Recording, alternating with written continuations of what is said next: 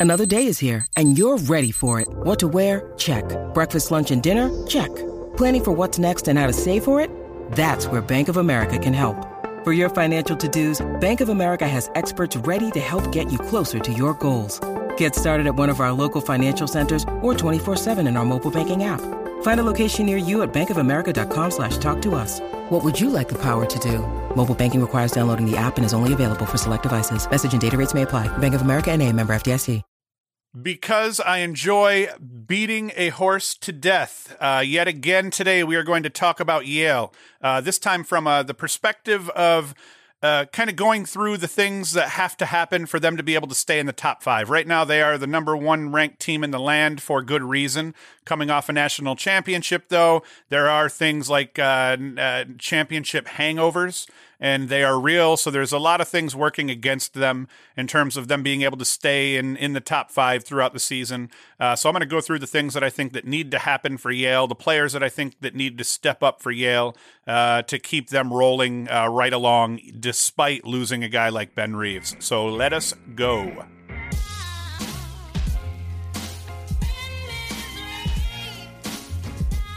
So, first thing we're going to discuss is who they lost.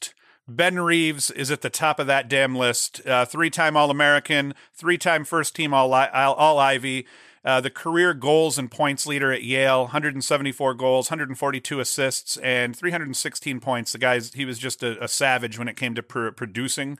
Uh, so that's going to hurt. You can't, you just can't replace a guy like Reeves. Although I think that they do have uh, players in place that can help uh, make up for that loss as much as possible, so they don't have to fall off the face of the damn earth when it, uh, as it pertains to their offensive production. Um, they also lost two huge players on the defensive side of the ball: senior Chris Keating and uh, Jerry O'Connor, both All Ivy. Uh, Keating two-time All Ivy, uh, O'Connor one-time All Ivy. Both great takeaway guys. Keating uh, with 25 caused turnovers to O'Connor's 22 caused turnovers. Both of them pick up ground balls, especially Keating, 59 GBs. Um, uh, and Keating's a two-time All-American uh, to boot, so that that's not bad. Uh, but once again, they lose Keating and O'Connor, but I posit that Keating and O'Connor weren't even their best defenders on their roster last year. And and one of the benefits of of of the team that Yale had last year was that it was a total team effort. They played a lot of guys. They played a lot of attackmen.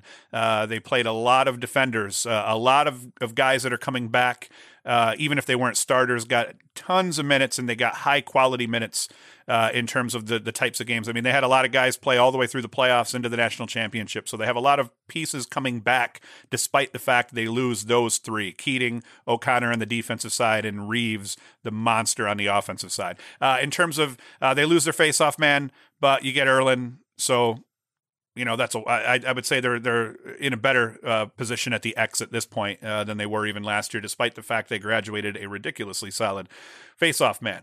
While I have you here, I would be doing myself and Lax Factor a disservice if I didn't tell you now to head on over to laxfactor.com. That is L A X F A C T O R.com and support the channel, support the podcast, support our efforts, and buy yourself a dope lacrosse t shirt. All right, so we've discussed who they're losing. Uh, that's that's obvious, you know. Uh, so now let's just discuss why offensively. I think that even though they lose a, a winner in Reeves, I, why I don't think they're going to fall off all that badly. The number one reason is Jackson Morrill, junior, uh, coming back this year, attackman, put up 72 points last year, 30 GBs, six caused turnovers. So he, he actually is excellent in the riding game. He led all Yale attackers and caused turnovers. Uh, six man up goals, second on the team, 75% shots on goal percentage, uh, 50% shooting percentage. That those are lights out. Uh, Morrill is an excellent Dodger. Uh, he really was the the man, at least towards the end of the season, that was kind of running that two man game at X with uh, with Reeves. And Reeves was was actually ended up being towards the end of the season a beneficiary of a, a lot of goals, uh, thanks to Morrill and guys like the next guy, Jack Tigh, senior, uh, coming back this year at attack.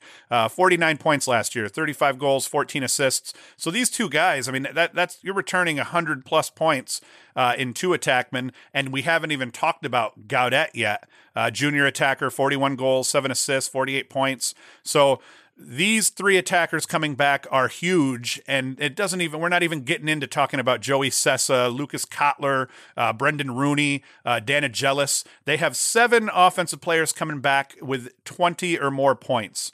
So uh, offensively, they're going to have no problems. They're going to be able to put points up. They're going to be able to put points on the board. They're going to be able to take care of the ball. Uh, they run kind of a high risk, high reward offense in the sense of uh, relying heavily on Dodgers, on on feeding the crease, where you got guys like Gaudet that are just uh, excellent inside finishers. So they ended up turning the ball over at a fair clip. Uh, but I think this year you're going to see as guys kind of try to step in, uh, settle into their new roles as as you know outside. They're they're not role players anymore. They're actually going to have to carry the team. Guys like Morrill, Tigh, and Gaudet on the offensive side. I think as you see these guys settle in, you're going to uh, see them uh, uh take excellent care of the ball. Nobody wants to be the guy that comes out, tries to do much, turns the ball over, especially on a high IQ team like Yale. So I feel like early on in the season, they're probably going to do a pretty good job of taking care of the ball. Uh, they'll probably not come out ripping the world up in terms of uh, production overall and, and the number of points they put up, simply because they're going to have to find their identity first without their team leader coming back.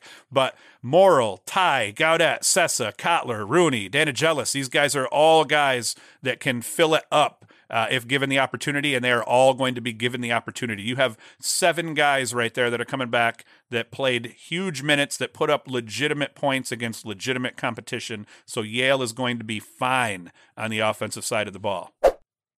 On the defensive side of the ball, uh, yes, they, they they lost two seniors, but despite losing those, these two seniors, they have Chris Fake coming back. Uh, Fake was, as a freshman, a unanimous first team All Ivy, Ivy League Rookie of the Year. He was an All American, All Tourney team uh, for championship weekend.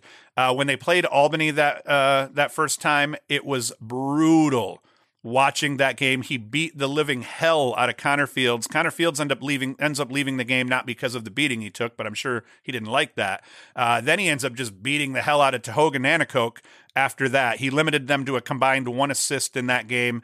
Um, uh, but despite the fact you have him coming back and he is a brute and an excellent defender and an incredible shutdown type of guy, they have a lot of Poles coming back that had experience last year. Robert Mooney, senior, uh, Aiden Hines, uh, junior, and Will Wetzel, junior. Wetzel's a good, great hustle guy. The other two, uh, Mooney and Hines, have 14 and 13 caused turnovers between them. They all got quality minutes. So as you bring these guys in, a couple of younger recruits, a couple of other guys that, that were on the bench, they they they don't lack experience on defense, I guess is the best way to say it. They have Fake coming back, who's kind of going to become the the, the default leader on this team. But you, you have a senior and two juniors who all got serious time last year that are also coming back. So, uh, in terms of uh, just having a quality core of defenders returning and all guys that have experience, it's all there. And then you throw in the X factor, uh, Jack Starr. You have a, a freshman goalie that was able to win a national championship with his team.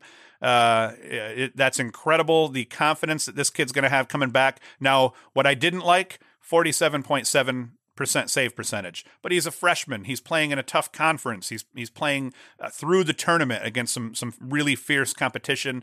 Uh, so as a freshman, forty seven point seven percent. I almost guarantee you that improves into the fifty two to fifty five percent range. If he can get if Starr can get into that fifty two to fifty five percent range, this defense is going to be scary this year because as I say, they have a good core of players returning uh, to uh, to cover that end of the field. And and if if Starr can just save the ball at a respectable clip, uh, these guys are going to be fine on both the defensive end. They're going to be almost fine on the offensive end, and then the rest of it just comes down to between the boxes. And you, you bring TD in, and uh, I'd say you've got the recipe for a, a team that's going to probably stay in the top five most of the season, if not all of the season. And I think they have a really good shot as long as everybody stays healthy of returning to Memorial Day weekend. I mean, they they could be.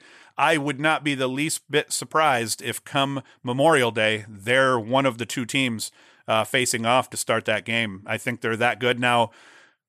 History tells us it's not likely in terms of, of teams repeating in sports, but in lacrosse, it is fairly common, uh, or it used to be fairly common for teams to do exactly that. When you get a good group of guys together and they have confidence and they have high lacrosse IQ and a good culture, all of the things that Yale has, uh, the it, it's there. You know, the chance for them to repeat is there, or at least a chance for them to put up a good effort on en route to trying to repeat. That is definitely going to be there.